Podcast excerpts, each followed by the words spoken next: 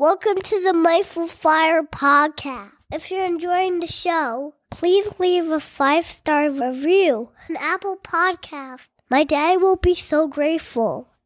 See you next time on the Mindful Fire podcast.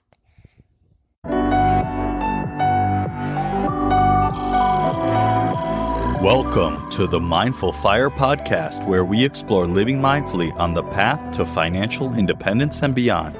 I'm your host, Adam Coelho, and I'm so glad you're here. On today's episode of the podcast, I'm excited to bring you my first solo episode. I've been doing the Mindful Fire podcast for almost a year and a half now and have produced over 60 episodes and meditations. But I realized I haven't truly introduced myself to you or talked about why I'm doing the Mindful Fire podcast in the first place. And so that's what I want to get into today who I am, why I'm doing the Mindful Fire podcast, and what my vision is for the Mindful Fire podcast.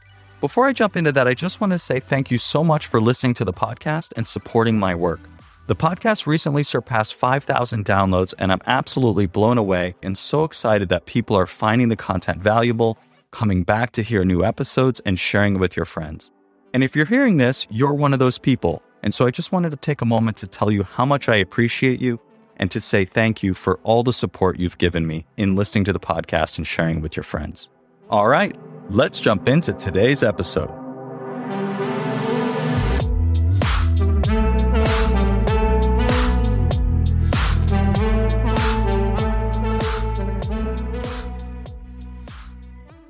All right, welcome to my first solo episode. I'd love to start this solo episode by sharing with you a little bit about who I am and what drives me. It's funny because I've been doing the Mindful Fire podcast for almost a year and a half now, but I've never formally introduced myself. So here we go. When I think about who I am, there are really so many aspects of my life. I'm a father, I'm a husband, I'm a son, I'm a brother, I'm also an entrepreneur, and I have a full time job as a Googler where I've worked for 11 years. I'm also a mindfulness teacher, a facilitator, and an emotional intelligence trainer for the program Search Inside Yourself. And at my core, I'm a connector, a relationship builder, and an entrepreneur.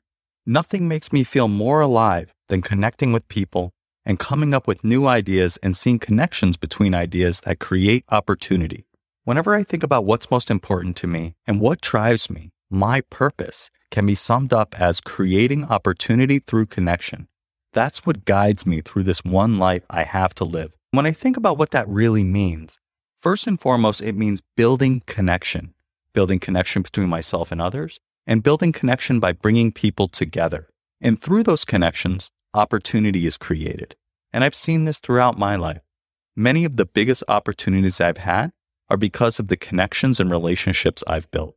And so facilitating that for others is one of the most important things for me. And when I look back, it's always been there, even when I wasn't aware of it.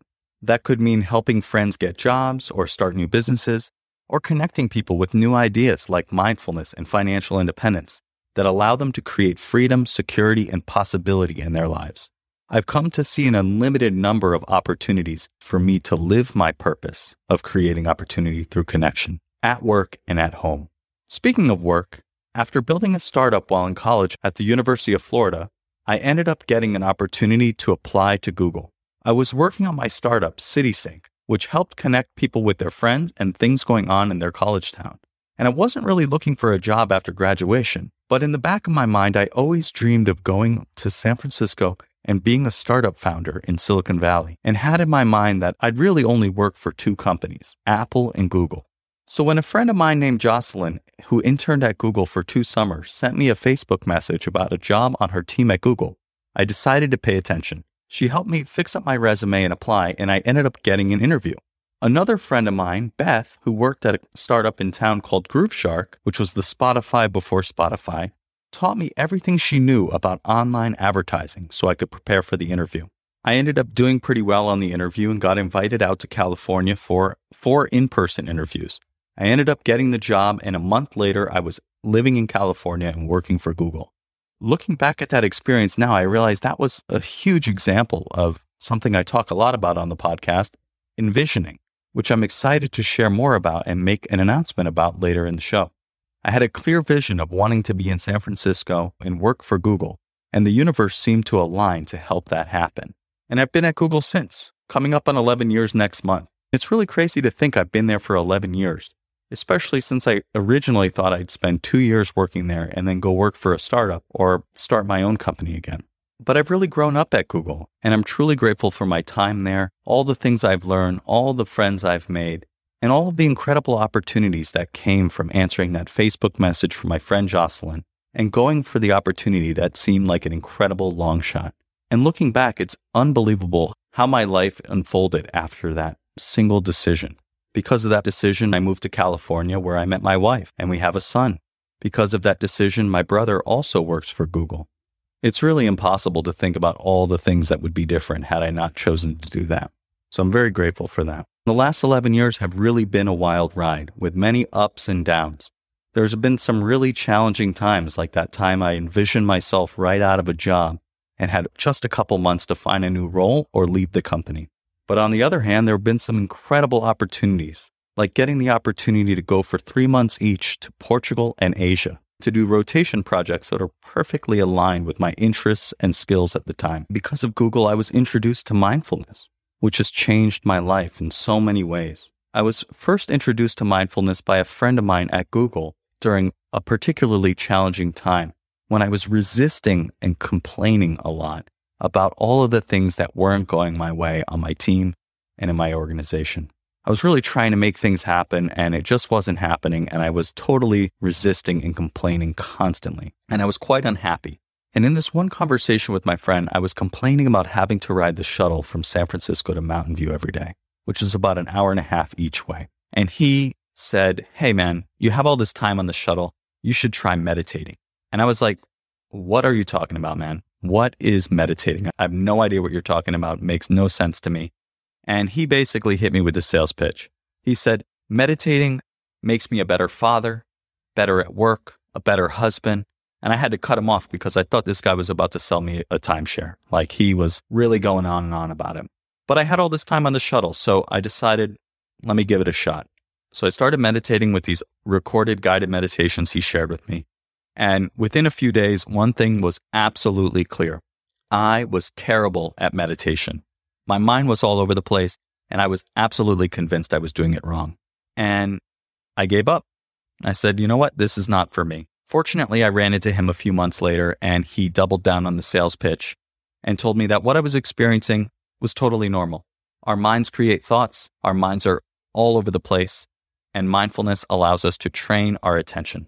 And around the same time, I went on a meditation retreat with my wife. This wasn't one of those 10 day silent meditation retreats, which I did later and can talk about another time. This one, to be real, was more of a Groupon that I bought for my wife for Valentine's Day. At this retreat, I learned that what I was experiencing was completely normal. And I learned a little bit more about the process of practicing meditation. And that made it much more accessible for me. And that retreat allowed me to have the confidence to keep practicing and I've basically been practicing now for the last nine years or so. And I continue to invest in practicing mindfulness and going deeper because I've seen how much it has allowed me to get to know myself better by developing greater self awareness. And I've developed more self compassion. I've learned to be more kind to myself. Mindfulness really helped me to see the negative self talk, the negative stories that I was telling myself constantly that I was completely unaware of for most of my life. Once I was able to bring those stories into awareness, they had less power over me. They still come up, but they don't control me the way they did when they were under the surface. And I'll be honest, I'm a work in progress. Some days I feel like I'm not mindful at all, especially when I'm dealing with my toddler around bath time in the evening and he does not want to do anything I'm saying. And so it's important for me to remember that this is a lifetime practice and I'm really grateful to have it in my life. My interest in mindfulness has also grown into a huge part of my life, not only as a practitioner, but also as a teacher and facilitator. Over the last five years, I've had an incredible opportunity to be deeply involved in the mindfulness community at Google, leading guided meditations, and as a facilitator for the Search Inside Yourself program. Search Inside Yourself is a program that was developed at Google that teaches emotional intelligence and leadership skills through mindfulness. And not only did I get an amazing opportunity to learn these skills from some of the leaders in the space while getting paid, but I've also been able to teach this program to over a thousand Googlers all over the world over the last five years. And over the last few years, I've been developing my own programs and approaches, leading courses around mindfulness, resilience, and envisioning for teams, organizations, and individuals. And this work in the mindfulness space, which I jokingly call my on the job side hustle, really gives me that sense of purpose and that sense of fulfillment at work, and to see real impact on people's lives. And the more I'm doing this, the more aligned I feel with my purpose of creating opportunity through connection. Having grown up at Google also means that I've learned about managing money during my time there as well. My interest in financial independence and the FIRE movement also grew out of my time at Google. And I'll be honest, for the first four or five years at Google, I basically ignored my financial life. I just made money and spent money, and whatever I didn't spend just sat in my checking account. Luckily, I had enough knowledge to max out my 401k and to not spend every cent I made, but I didn't know anything about investing. And to be honest, I was afraid and I thought it was too complicated. So I just figured it out later. I kept kicking the can down the road for years. After a few years of ignoring it, I realized I needed to do something with the money I was making. My roommate at the time, Mark, suggested a book called The Elements of Investing, which advocated to invest in simple, broad based, low cost index funds, which is now the core of my strategy. It was working for him, so I decided to give it a shot. I essentially took everything that I had saved, divided by 24 months, and set it to invest every month automatically. That single decision to set my investments that would happen every month automatically changed my financial life and my pursuit of financial independence. A couple years later, another friend of mine, David, who started the same day as me at Google, told me he wanted to do a side hustle, but didn't want to do anything related to work. I said, Why don't you learn about investing? And so he went and learned everything he could about investing and ended up finding the Financial Independence Retire Early movement. And he stumbled upon all the content from Mr. Money Mustache, Choose FI, The Mad Fientist, and others. And he came back and taught me all about it and explained the whole philosophy behind FIRE. And at first I was a little skeptical because I thought you had to have millions and millions of dollars to retire. But when he explained you just needed to be able to live off 4% of your money and that the investments could replenish that 4% each year, I was hooked. I dove into the deep end, learning as much as I could about this. And the more I read, the more I realized there was a lot more I could be doing to save and invest in tax advantaged ways. If you're listening to this, David, thank you so much for doing this research and getting me excited about the financial independence retire early movement. It changed my life, and I'm really grateful. And that brings me to the podcast, which combines my passion for mindfulness and financial independence. The podcast started last year, and I recorded my first episode just before the pandemic ramped up. But the idea for the podcast, or a blog, or something, looking at the intersection of mindfulness and fire, was an idea floating around my mind for at least a year before that. This podcast was yet another example of envisioning at work in my life, but unfortunately, it was also another example of my perfectionism and my tendency to overcomplicate things and procrastinate. Another friend of mine, Rashawn, who I also met at Google, joined me for lunch at the office. He was probably the last person I had at the office for lunch before the pandemic. And he has a real gift in helping me see how I'm making things more complicated than they need to be. In this case, he said, Which format are you more excited about, the blog or the podcast? I was excited about the podcast, so he said, Just do that. Book your first guest and record the episode. So I did, and the podcast was born. At the beginning, while I knew I wanted to explore the concepts of mindfulness and fire, the podcast really started as a way for me to have conversations with people to figure out what I would do after reaching fire and leaving Google. So my early episodes were with people who teach mindfulness for their profession. Since I loved doing this at Google, I was curious to learn what it was like doing this full time. And that curiosity is there each time I speak with a guest. I'm always refining my vision for the future as I'm exposed to new people, ideas, and information. Doing this podcast and facilitating and developing mindfulness related programs has made me realize that yes, doing this is aligned with my purpose of creating opportunity through connection. And it's definitely something I want to do at least some of the time when work becomes optional. When I really reflect on why I'm doing the podcast, it comes down to a few things. It started as a way for me to explore what I might want to do after I reach financial independence, which I think is something that's really important for all of us to do. We don't want to get to financial independence, leave our jobs, and then realize we have no idea what we want to do. And so the podcast is really a way for me to explore what I might want to do after leaving full time work. Not surprisingly, the second reason I'm doing the podcast comes back to creating opportunity through connection. Turns out that podcasting is a great way to build connection with people. It's a great way to connect with people who I've never met. And it turns out that most people will say yes if you ask them if they want to be on a podcast. And so that's been really cool to connect with new people and learn about what they're working on and what they're excited about and to bring that to the audience. It's also been a really great way to connect with people who I already know, but haven't talked to in a while.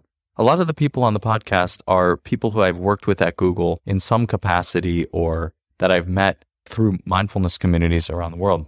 Bringing them on the podcast has allowed me to build a deeper relationship with them and to learn more about their life and their story and to bring that to the audience.